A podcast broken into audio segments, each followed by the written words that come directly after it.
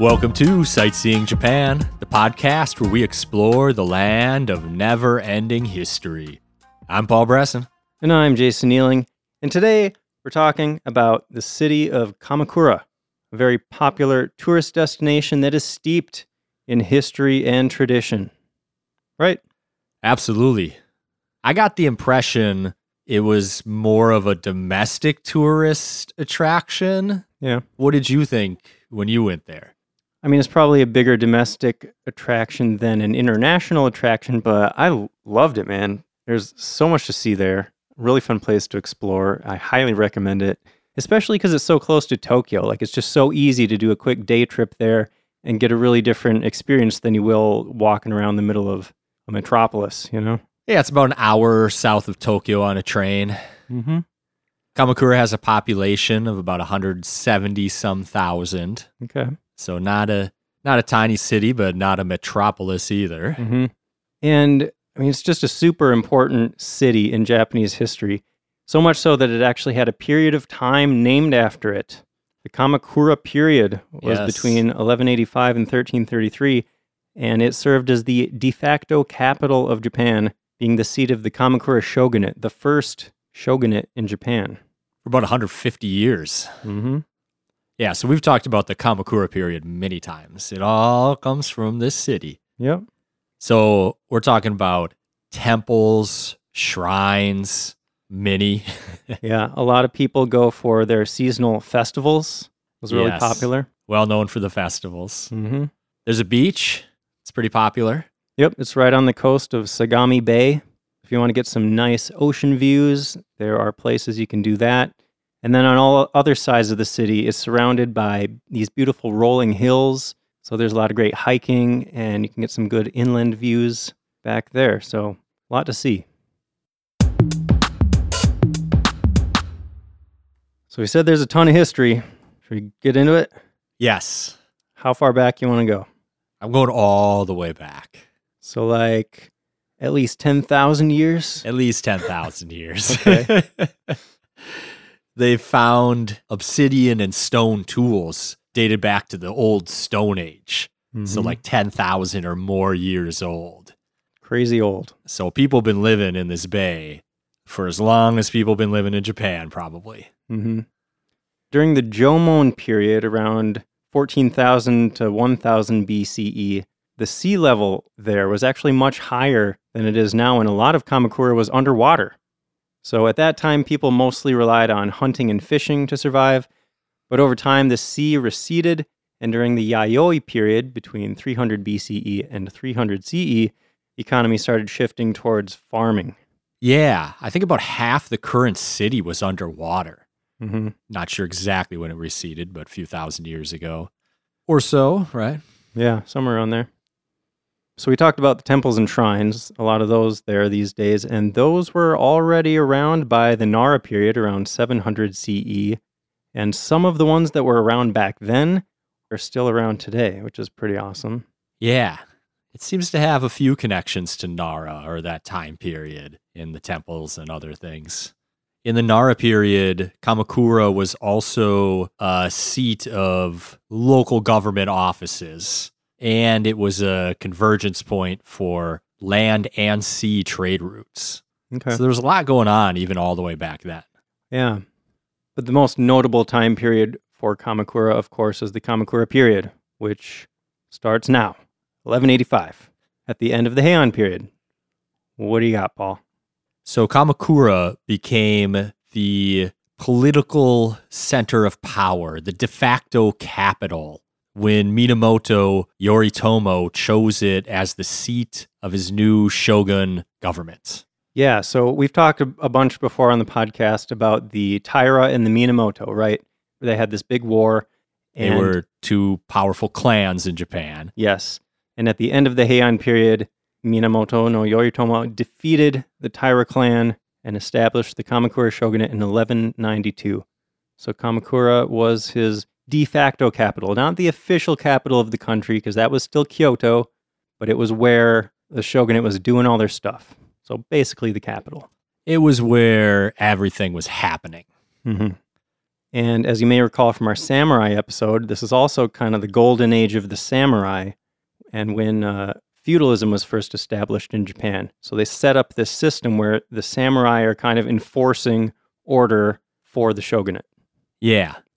And the story of Minamoto Yoritomo and the clan battles and his rise to power is just crazy. Totally. Like before he became shogun, all of his sons had already been assassinated and he'd almost died and all sorts of stuff. Yeah, this is all, this really reminded me of Game of Thrones. It's all Game of Thrones type political sabotage and assassinations and all this crazy stuff. Yeah, at least two of his brothers end up getting assassinated because they get too powerful or popular. Mm-hmm. It's it's wild. Yeah. So you might expect him to die a violent death at somebody's hand, but he actually died when he fell off of a horse at age 51. But then that just spawned a whole bunch more political uh, intrigue and power struggles and stuff for the people that were left behind. Another crazy thing about this whole thing is that it was the clan wars between them and the Taira that led to all of this. And then afterwards, he married a woman who was from the Hojo clan, which was a sub clan of the Taira. Mm-hmm. And when he died, she ended up taking power by ruling for their son who wasn't of age yet. So then the Hojo clan ran the shogunate for the next almost 150 years. Yeah, so it's almost like the Taira ended up winning in the end anyway, even though they lost the war, because the Minamotos kept mysteriously dying. yeah. but anyways, we can't get into all that, or this episode would be hours long. Yeah, we could do several episodes about the history in that time period, probably. But just one last note about the Hojo. This one cool thing about them, I thought, is their their family crest. Have you seen what their family crest looks like? I don't recall. It's the Triforce from Legend of Zelda. What? The three the three triangles put together into one triangle. You'll actually see that family crest around Kamakura a lot and around other parts of Japan too, but especially in Kamakura because of their influence in this time period. That's crazy. I didn't know Yeah. that. Yeah. You know, I just got the Ocarina of Time for the DS. I love that game. I'm so dumb. I'm like 15 minutes into the game and I'm like stuck already. I'll bring it over sometime and you can show me what the heck to do. Have you gotten to the Deku tree yet? yeah, I'm like stuck in the tree. Oh, okay. Some of the dungeons can be kind of uh, hard to navigate. I ran out of bullets for my slingshot, so I can't kill these spiders anymore. The ones that are like up out of reach, you mean? Yeah, well, then they like drop down when you walk by them or try to jump jump around. Can't you get them to drop down and then they like spin around and then you swipe your sword at them or something? I was trying, I kept dying. Okay. Anyways. It's not that kind of podcast, I guess, right? uh yeah, Kamakura became the largest city in Japan during this time. And by about 1250 AD, it had 200,000 people.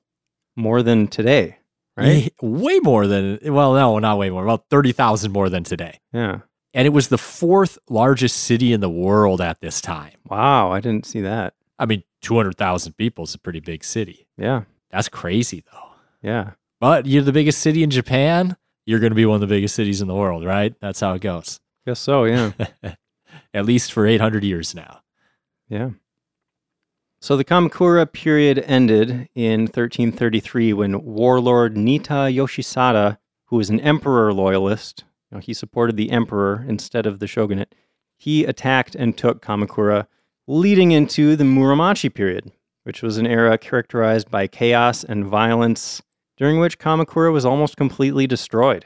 An interesting note is during the fall of Kamakura, it's said that nearly 900 Hojo clan samurai committed seppuku and killed themselves once defeat was imminent. It's crazy to think about. It's also said that 6,000 townspeople did the same. Wow. I don't know how much of that is legend and how much is true, Yeah. but they apparently found a grave or pit or something with over 500 skeletons in it in 1953, right in the middle of town. crazy. and they all showed signs of dying a violent death. It's crazy how old those types of ideas are in Japan and how long they lasted, you know? The idea that like killing yourself was more honorable or whatever. I mean, the Kamakura period might have been peak samurai time. Yeah, They live by that code. I guess so. It's interesting though. If you had 900 people left, I'd think like keep fighting. Take some of them bastards with you. I don't know. I guess isn't it uh like once you get to the point where you know you have no chance, the most honorable thing is to just end it. I guess that's the thought. See, there's so much here. Yeah, We got to keep moving. yeah. So uh, after the Muromachi period came the Sengoku period. Even more chaos, fighting, more damage to the city. Yeah. Kamakura held on after its initial fall at the end of the Kamakura period because it was still kind of a regional power. But in the Sengoku period, it got sieged and burned and really just torn apart. hmm And uh, then the Edo period happened, and Edo being so close to Kamakura really just sucked every last bit of life almost out of the city. Yeah, all the government and everything is happening in Edo now. yeah. It was just like a long, slow decline for Kamakura, and then at the Edo period, it pretty much just turned back into a small fishing village. Yep. Uh, but after the Meiji Restoration in 1868, Kamakura became popular for its great cultural assets, its beach, and of course its fascinating history. But at the same time, as we talked about way, way, way back in the Temples and Shrines episode, Kamakura suffered more destruction because of this anti Buddhist violence that was going on at the time. Uh, there was this official policy put in place that temples and shrines had to be kept separate, so a lot of the temples in Kamakura were damaged. Yeah, or they had to sell off parts of their land, or they had to give or sell some of their treasures. So it's interesting that it became popular for its culture at the same time they started ripping its culture out of it. Yeah. And then 1923 came along, and the Great Kanto earthquake destroyed a bunch more stuff in Kamakura. Yeah, it hit pretty close to Kamakura, and there was a big tsunami, and a lot of people died. Mm-hmm. And actually, from that earthquake, the beach got way bigger. The beach was this narrow little strip of sand, and it got raised up from the earth shaking, Oh, and the beach is now like big. wow. That happened in 1923. It hasn't always been like that. I didn't realize that. Yeah. it is a really pretty beach these days. I have a picture that's one of my favorite pictures from Japan, honestly. Yeah, I uh, saw some videos of it, and it's like it's a lot of sand. It's like a long beach. Yeah. So, yeah, a lot of crazy stuff has happened in Kamakura. A lot of power was centralized there, and a lot of stuff was damaged there over time. But good that there's still temples and shrines left these days that you can visit, and they've kind of rebuilt a lot of the stuff that uh, was damaged over the years. Yeah, we talked so much about everything that got destroyed. There's still so much in Kamakura to go see. hmm Let's uh, start talking about some of it.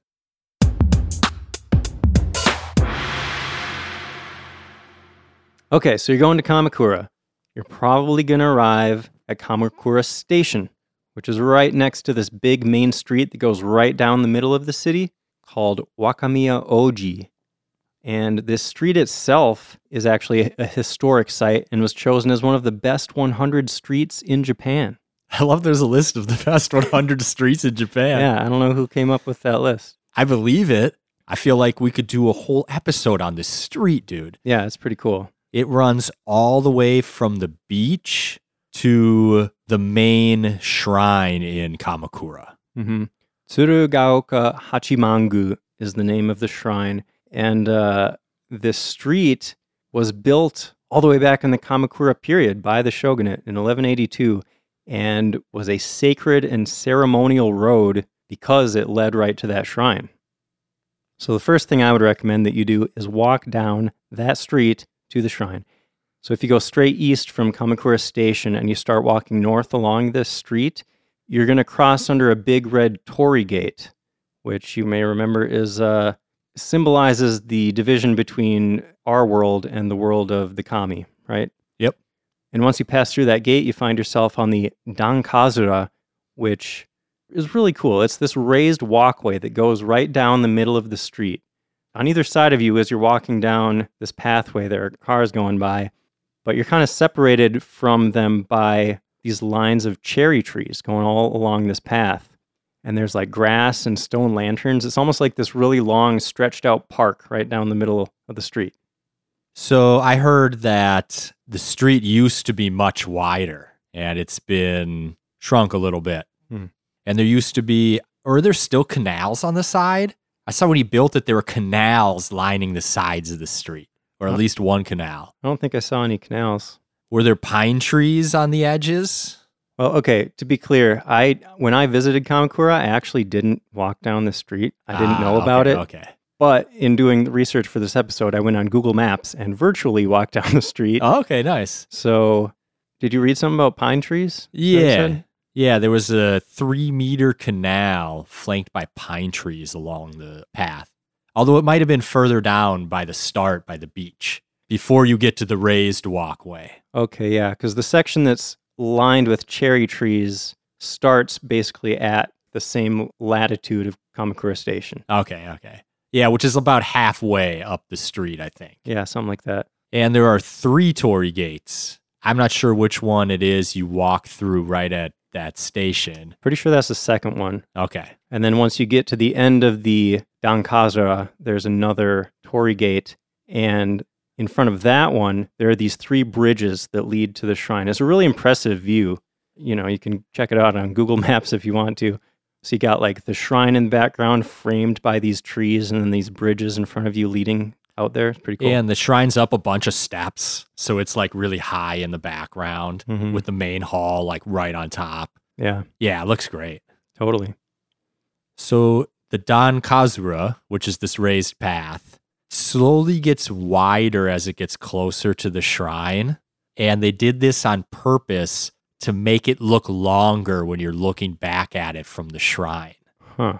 Because they built it to mimic the road in Kyoto that leads up to the palace. So it's an imitation of that. So I think they tried to make it just as grand as that road was. They're like, make it look longer, make it look more majestic. That's cool. Yeah. I wonder at what point they started figuring out about these optical illusions they could use to like slightly change your perception of things. Because I remember watching something about Japanese woodworking, and they would use these optical illusions to make shelves look straighter by making them like thinner and thicker at different sections. Really subtle stuff, but it, I don't know, it just messes with your brain a little bit and makes things look even a little bit more impressive, you know? That's crazy. Yeah.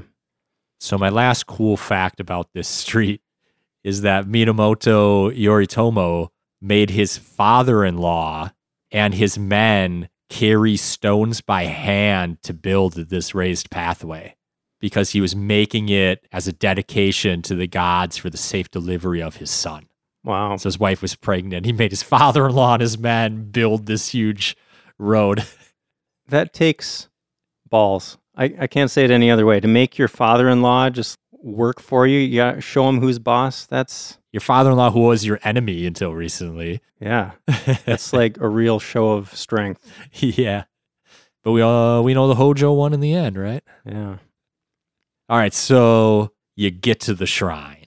Hachiman, I'll call it for short. Kamakura's most important shrine. It was founded by Minamoto Yoriyoshi in 1063 and was expanded and moved to its current site in 1180 by Minamoto Yoritomo, the first shogun.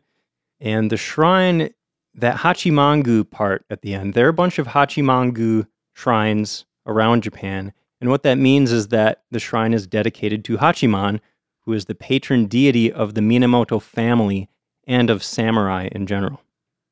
So when you walk up the steps to go see the main hall, there's a small shrine museum up there, which displays various treasures owned by the shrine, such as swords and old documents and other things. I always like seeing that old stuff. Yeah, It's really cool to just like see something that's 800 years old. Like, whoa. Absolutely. Uh, as you approach that main hall, there are also these two ponds flanking the approach, and they have some kind of cool symbolism about them. Yes, they do. One pond represents the Minamoto clan and has three islands on it. And the other pond represents the Taira clan, the Minamoto's rivals. And it has four islands on it. Why is the number four significant here? Four is a really unlucky number in Japan because it's pronounced it can be pronounced shi, which is the same as death.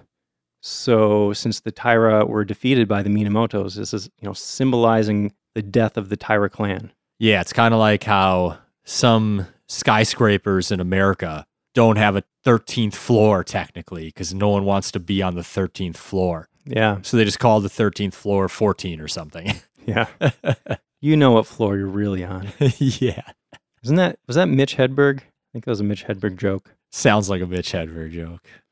There's a garden that half surrounds the Minamoto pond that's open. I saw in the spring and winter it says it's open, which is Hmm. interesting. Cool. But you got to pay to get in.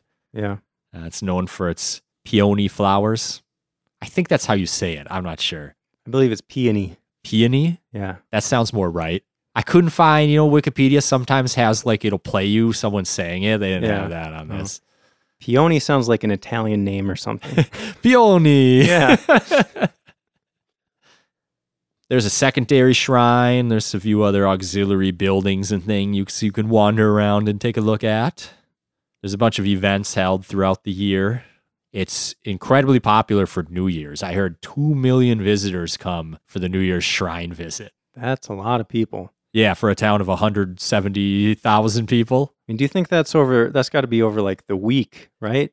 Probably, or the three days, or however long they normally do that. I can't remember.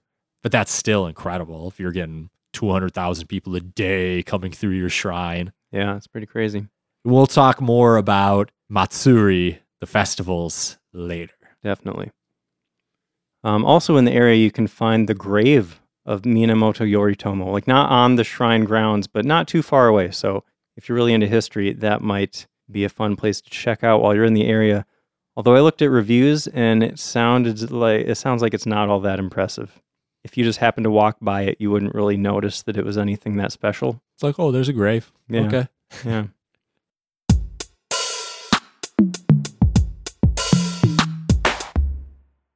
So there's a lot of cool stuff to see south of Kamakura Station. So if you start heading back in that direction, instead of walking back down the same street you came along, you might want to go west a little bit.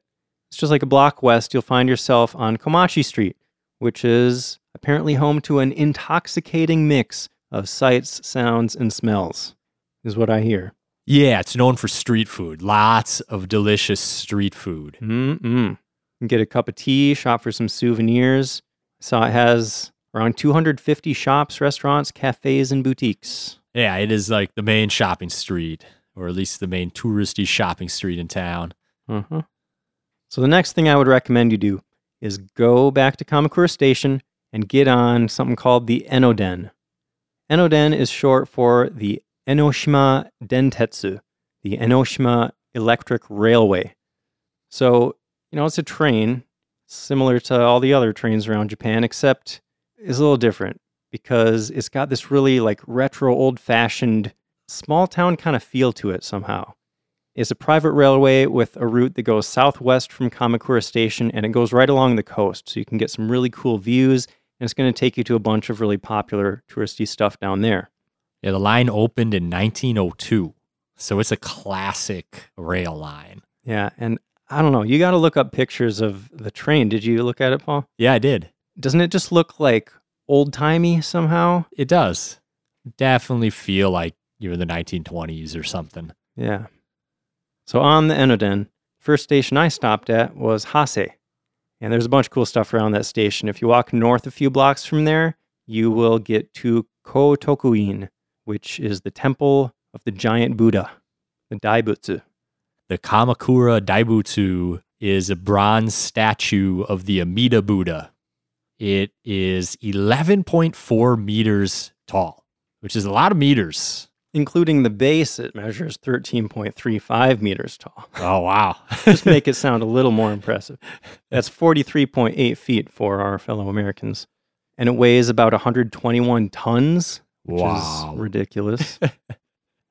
It was long the second tallest bronze Buddha statue in Japan, surpassed only by the one in Nara. Did you say uh, when it was made? No, dates back to around 1252. Yeah, it was originally located inside a small temple hall, but the temple buildings got destroyed multiple times by typhoons and tsunami in the 14th and 15th centuries. So, since sometime in the 15th century, it's just been standing in open air. Mm-hmm. The statue never washes away, so they're just like, yeah, we won't rebuild the building this time. Yeah, it's crazy how long that thing has survived. I mean, it makes sense. It's just a giant hunk of metal, but it's just so cool seeing something so old. And you can even go inside it, actually. I looked back at my pictures from my trip because I remember it being super cheap, like kind of ridiculously cheap to go inside there. It's 20 yen per 20 person. I saw that. I was like, 20, yeah, that's like nothing. Yeah. So obviously worth it. You can go inside there. There are informational panels that explain how it was created. And it's pretty cool. Like, obviously, they had to cast it in different pieces and assemble it. But the way they engineered it was so good that, you know, it survived the Kanto earthquake. Yep. And from inside, you can see the seams and like the pieces that are locking them together. It's pretty cool. Yeah, that's awesome. hmm That's awesome. You go inside. Another thing that I noticed when I visited that I thought was pretty cool is they have a pair of woven zori, the sandals, you know, Yeah. hanging on uh, on this wall, but they're big enough to accommodate the statue.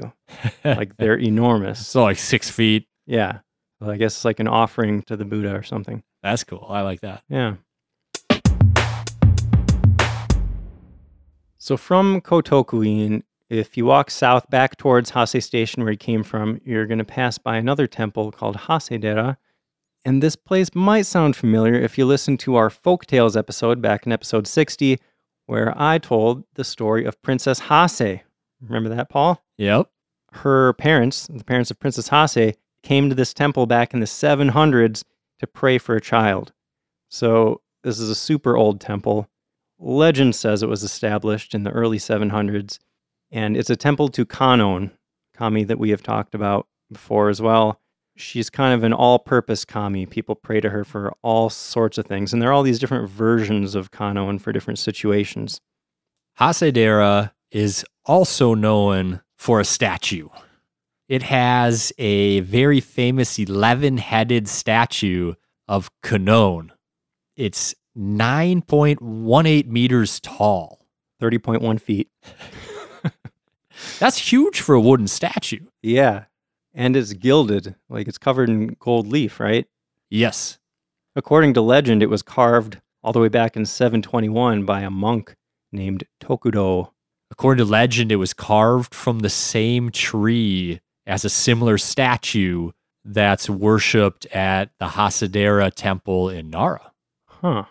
I wonder where the tree came from because I remember hearing uh, when we did our Kiyomizu Dera, talked about how they had that statue that was carved from the sacred stump. Remember that? Yeah. Or sacred log, something like that. There's more temple stuff there. There's a small museum, some exhibits of temple treasures and whatnot, with uh, an English pamphlet for you to read if that's your language. Mm-hmm. You know, I mentioned that picture I took of the beach in Kamakura. Yeah. I took it from this temple. There's some really amazing views you can get because the temple is actually halfway up Mount Kamakura. So there are like these trails that kind of go up behind the temple a little bit, and you can look out over the beach and the city. Really cool. Uh, another notable feature of the temple is it has a cave. Read about the cave? I heard it had a cave. I didn't really see what was in it. So it's called Benten Kutsu or Benzaiten Grotto. And it's not like a big open natural cavern cave kind of thing. It's more like a tunnel, to be honest, but it's still really fun to explore. And it's filled with statues to Benzaiten, the sea goddess. Okay. And there's even a spot where you can pay 300 yen and then you get your own little two inch tall statue of Benzaiten and you can like place it wherever you want in the cave. So there are just tons of them all over the place, nestled into like little pockets in the walls. It's fun. They're everywhere. So I don't know. I just thought it was really fun to discover this cave because, you know, I didn't do my research before I visited. And then I just all of a sudden see this big hole in the wall of this mountain. And I'm like, that's awesome. I need to check that out. Yeah, that's so cool. There's also apparently a Jizo-do Hall, which has hundreds of small statues of the Jizo Bodhisattva. Yeah, I, I remember seeing tons of Jizo there. And uh, if you listen to our our last episode about Osorezan, we talked a lot about Jizo and what his deal is. Yep. So this is one temple where mourning parents can place Jizo statues to pray for their children's souls. And there are there's so many, man. I read that there are around a thousand Jizo statues there, and each year they're taken away to make room for more. Parents come there and just keep placing more and more Jizo. It's estimated that since World War II, more than 50,000 statues have been, been placed there. Wow. Yeah. Popular. Mm-hmm. So now maybe you're ready to get back to the Enoden and continue west. But before you do, I just want to point out that there is a lot of other cool stuff around that area. Not even necessarily other temples and stuff. There are just a lot of little shops, you know, little food stands, souvenir shops, all sorts of stuff, especially on that main street leading away from Hase Station. So just a good place to walk around and check things out. When you're ready, you go back to Hase Station, get back on the Enoden, take it a little further west, and honestly, you could really get off at any stop you wanted to on that line because there are so many temples and shrines around, and like no matter where you stop, you're going to be within walking distance of at least one or two. And there's just a lot of fun stuff to see. It's I, I always like those days on vacation where you can just wander and see what you discover. You know. Yeah, that can be a lot of fun. Just get off the path a little bit and just see what's there. Mm-hmm. At the very least, though, I would say make sure you take it past Inamuragasaki Station because at that point, the train line goes right along the shore, like really close to the shore. You can look out at the water, really beautiful views. Nice. Yeah. And I would definitely recommend stopping at Enoshima Station and walking out across the bridge to Enoshima, which is a little island just off the coast and is such a cool place. Technically, it's not in Kamakura, it's just like right past the border of Kamakura. But if you're in Kamakura, you pretty much got to stop at Enoshima. There's just so much cool stuff to see. You can see Mount Fuji if it's a really clear day. Yeah, it wasn't clear enough when I was there, sadly. Don't want to keep bringing that up, but you know, I felt I should mention that. Uh, there are sh- several shrine buildings that are collectively known as Enoshima Shrine. They're found various spots around the island. Um, they're dedicated to Benten. Benzaiten, Ben 10, those refer to the same kami. It's believed that Benten created Enoshima before subduing a five-headed dragon that was terrorizing the area. Mhm. So it's just like, oh, I'm gonna create this beautiful island, and now I'm gonna go slay this dragon. Nice. What a badass! Yeah, sea goddess. That's a pretty cool uh, title. Yeah, that'd be a great title. I don't have any titles. You can be the podcast goddess. That's better nothing. I'll take it. so there's a lot of other stuff to do and see on the island. What uh, were the highlights for you, Jason?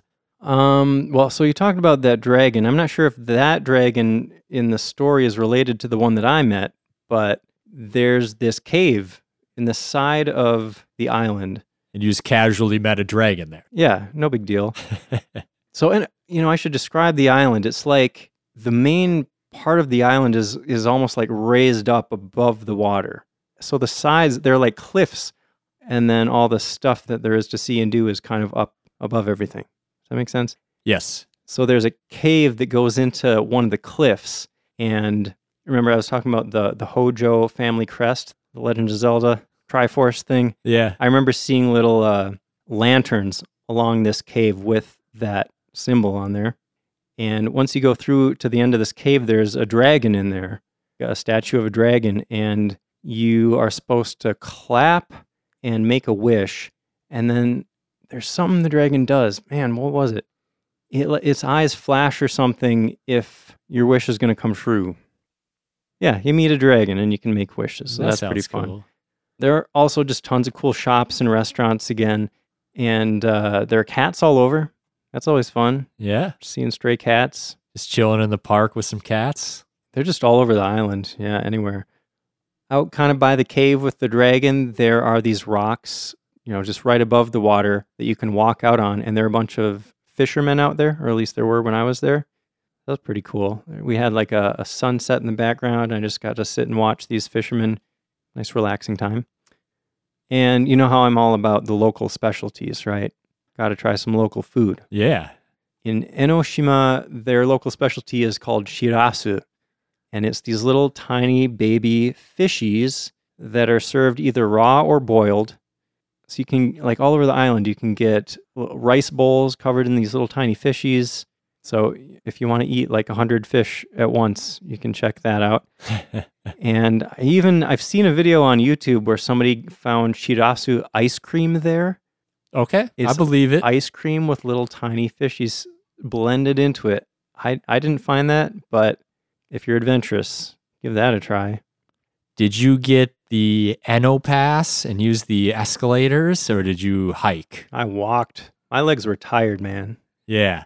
So if you don't want tired legs, there's an Eno pass, which is a combined ticket that lets you use these big escalators that'll take you kind of up the hills.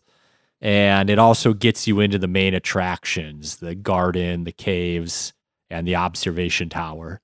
And it's only a thousand yen, so not too not too pricey. Nice. So if gonna spend the day on the island, that's uh, might be a good idea. Sure. And uh, it gets you a discount at the spa too, which apparently there's a spa there. All right.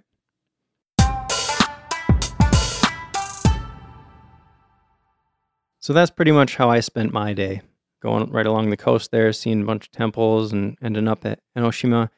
But really, so far, we've just talked about a fairly small section of the city. Like, there are so many other temples and shrines to visit.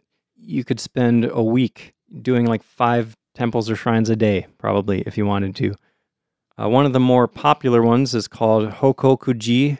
This is a Rinzai Zen Buddhist temple. This is the one that caught my eye. Okay. Like Tell I saw this one, and I was like, I want to go there. Why?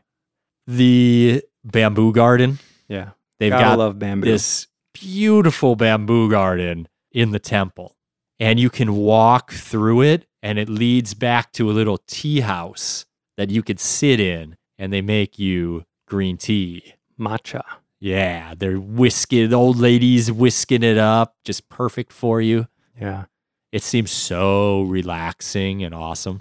Yeah, I love that, man. I've been to a few places where they have like this beautiful garden, and then once you walk through there, you end up at a tea house and you get a bowl of matcha and a little wagashi, a sweet treat to go with it. Just a great experience. There's also some caves on the hillsides there that are believed to hold the ashes of some ancient lords. Okay, I believe it. Enough ancient lords died around there. yeah. So that place is located east of Kamakura Station. You can take a bus for 10 minutes, or you could even walk there. It just takes like 30, 40 minutes to walk there. Uh, another popular temple is Engakuji, one of the leading Zen temples in eastern Japan, and number two of Kamakura's five great Zen temples. Ooh, yeah. There's there's five great Zen temples. Like there's so many temples. Yeah. This one was founded by Hojo Tokimune in 1282. Its main gate dates back to 1783. And this is, this is my favorite part. They have a hall called the Shari Den in which Buddha's tooth is enshrined. Buddha, like the Buddha's tooth. That's right. Oh wow, It's a national treasure. I bet. And it can only be seen from a distance most of the year. I assume you can only get up close maybe during a festival or something like that. Okay. They have another national treasure, uh, a big bell that stands on a hill next to their tea house. And of course, at the tea house, you can get tea, sweet sake, Japanese sweets. And they have these famous sweet cold noodles there. I Sounds I want to try that. Sounds good. I don't think I've ever had sweet cold noodles. Sounds interesting. yeah. Uh, the temple's also known specifically for their fall colors. Pretty views. Nice. Yeah, it's interesting all the parallels to Kyoto. You know, Yeah. it was an ancient capital. It's kind of surrounded by hills. So you got all these amazing temples and shrines up in the hills surrounding the city, just like in Kyoto. I didn't think of that, but yeah, you're totally right. Like, I feel like if you didn't have time to go all the way to Kyoto or something on a trip to Tokyo, you could just stop at Kamakura and at least get a little taste of Yeah, that kind of feel. very much so. Yeah. I mean, Kyoto's got so much to see. You could spend a week there seeing all the stuff. Kamakura can give you that feel in a day. Mm-hmm. So, as we alluded to earlier, another popular thing to do around Kamakura is go to festivals or matsuri. They have a ton of them at all times of year. Should we go through the year chronologically? Yeah. I mean, I picked out five or so that happen out of the many, many, many because we can highlight them all. Sure. Do you have a January one? Yes. January 4th, Chona Hajime Shiki. Translates to something like first hatchet ceremony. Makes sense. It's early January. It's going to be the first. It's held at the main Hachiman-gu, Hachiman Shrine. Mm-hmm. The event marks the beginning of the working year for local construction workers. And for the ceremony, they use all their traditional working tools. Mm-hmm. The festival commemorates Minamoto no Yoritomo for when he ordered reconstruction of the main building at the shrine after it was destroyed by fire in 1191. Yeah, I thought that was kind of funny. It's like, this guy just gave us work for five years. Yeah, we'll hold a festival for him. yeah, it was a good day for construction workers, I guess. It's a better day if you got work to do. Sure. In February, at various temples and shrines around the city, they have a Setsubun Matsuri. We've talked about Setsubun a few times before. Got to toss your beans. Yeah. So uh, the festival celebrates the end of winter and they throw beans around to scare out the Oni and bring in good luck. End of winter in February. That would be nice if that actually happened. Yeah. so Kamakura Matsuri happens second to third Sunday in April every year. That's another one that's held at various locations around the city. Yeah. Uh, it's a whole week's worth of events to celebrate the city and its history. There's a lot they could do for that. Yeah. It's been held since 1959. They have traditional theatrical performances, tea ceremonies, and horseback archery. a lot of horseback archery, but it's so cool. I really want to go watch like a show of horseback archery. Yeah. I didn't realize that was such a big thing in Japan, but there's uh, another festival we're going to talk about in a little bit that does a lot of that too. Are you talking about Kusajishi? That's what's called. Held on May 5th. Uh, it's also held at Hachimangu. They have archers in samurai gear shooting arrows at straw deer while reciting old poems. Yeah. That's the part that caught me. Like, oh, another archery thing. Cool. Wait, they're like reciting old poetry while they do it? Yeah, it sounds like a really theatrical sort of thing. Apparently, it's an ancient rite that has been performed ever since the Kamakura period. That's really cool. I Yeah. want to see that one. Yeah, totally.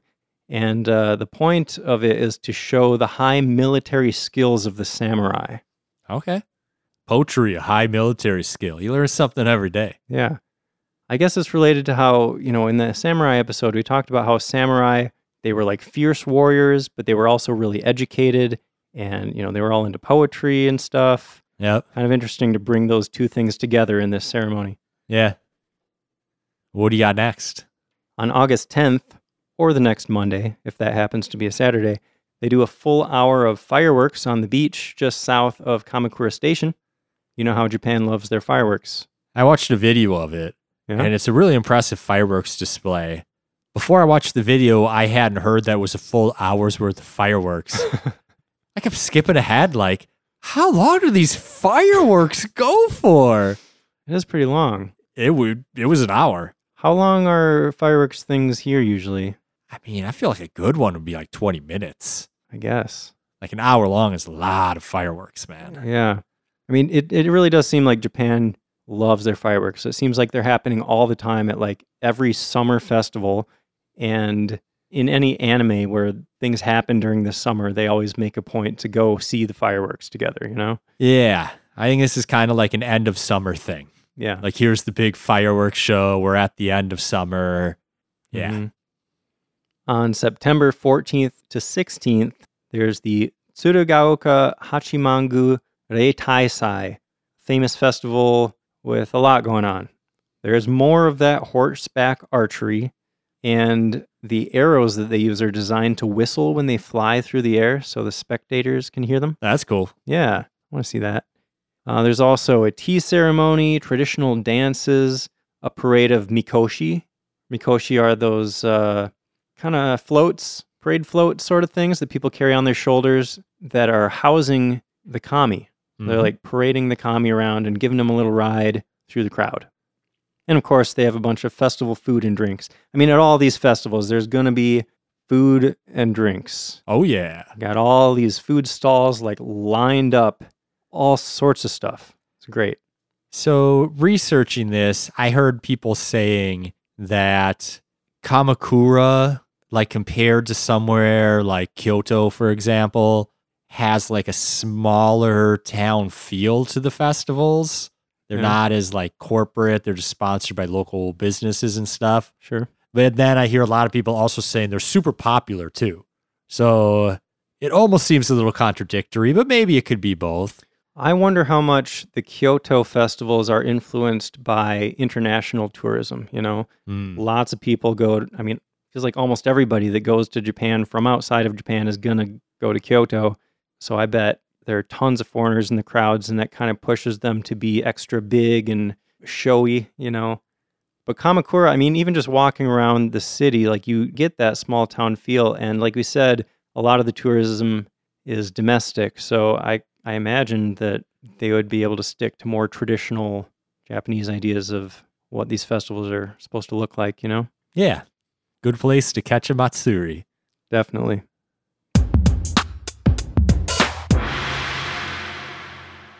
So there's a few easy ways to get to Kamakura from Tokyo.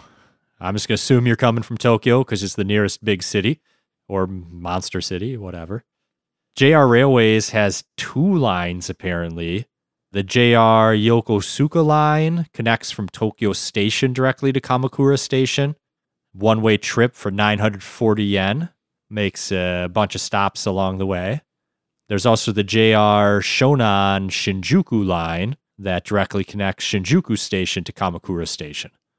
It is also 940 yen, so the exact same amount. All right. But you have to take a train that's bound for Zushi, which is only every other train. Otherwise, you have to stop and switch trains at some point. So that's an important note. But if you're taking a round trip, you can take the Odakyu Railway and buy the Enoshima Kamakura free pass, which lets you get a free round trip from Shinjuku to Kamakura and also unlimited usage of that Enoden train Oh, nice. and it's only 1520 yen so less than two trips on the other ones Nice. so that's how you go to kamakura All right. and why you should i feel like i've said this so many times but kamakura's on my list now there's no way i'm gonna be like my list is probably like 20 things at least since we started doing this podcast yeah. and i still can't get to japan to start checking any of these off but someday It's a cool place, man. I, you know, I just spent one day there and hit, you know, maybe half the stuff that we talked about, but it was a really fun day. Like, it's just one of those places where no matter where you end up, you're going to find something interesting to see. Is yep that all you got, Paul? that's it All right. Well, I have one more thing before we end. blow me away I got a fun fact for you. yes i was hoping it was a fun fact Did you know that Kamakura is a sister city with Nashville, Tennessee? i did not Isn't that weird? that's cool Since 2014, they've been sister cities. And I looked up sister cities because I never really got what that was all about. You know, what, what does it mean? I've done the same thing You, you looked them up? In the past because I'm like, what does that mean? I had the same thought you did. What did you learn? It seems mostly just to be like cultural exchange Yeah, for the most to part. varying degrees. There's an organization I found, Sister Cities International, that deals with these relationships. And they basically help organize activities, including municipal, business, trade, educational, and cultural exchanges and projects. Yeah, I would imagine that Nashville has sent some delegations with music because Nashville's a music city. I bet they've gone and performed over there. Yeah, that would make sense. I saw that uh, as for exchange going the other way, Nashville has a cherry blossom festival now. Nice. Yeah. Yeah, that's like the biggest cultural exchange event kind of thing I found. And they do that sumo thing where people dress up in the big fat suits and uh, push each other around. it feels like a very American interpretation of sumo, but I yeah, I, guess mean that's not very Japanese, but okay. it's fun. Yeah, I'm sure they have fun. All right. Well, I guess that's it for Kamakura. Hope you were inspired to visit because it's a lot of fun. If you want to see some pictures of Kamakura, I'll be posting some stuff on Instagram. We are SJP Podcast. And, you know, if you've been listening to the podcast for a while and want to let us know how we're doing, what's the best way they can do that, Paul? Leave us a five star review on your favorite podcasting platform. That'd be awesome. Paul, what are we talking about next time? We're talking about the best condiment in the world. No, not Japanese mayo. We're whoa, talking whoa, whoa, about. whoa, whoa, whoa, whoa. Hey, wait, wait, wait. We're talking about soy sauce. Uh, okay, soy sauce is pretty good too. It's the best. It's good stuff. You won't believe how much we're going to have to say about soy sauce. Yeah, it's a surprisingly interesting topic. Well, thanks for listening. See you next time.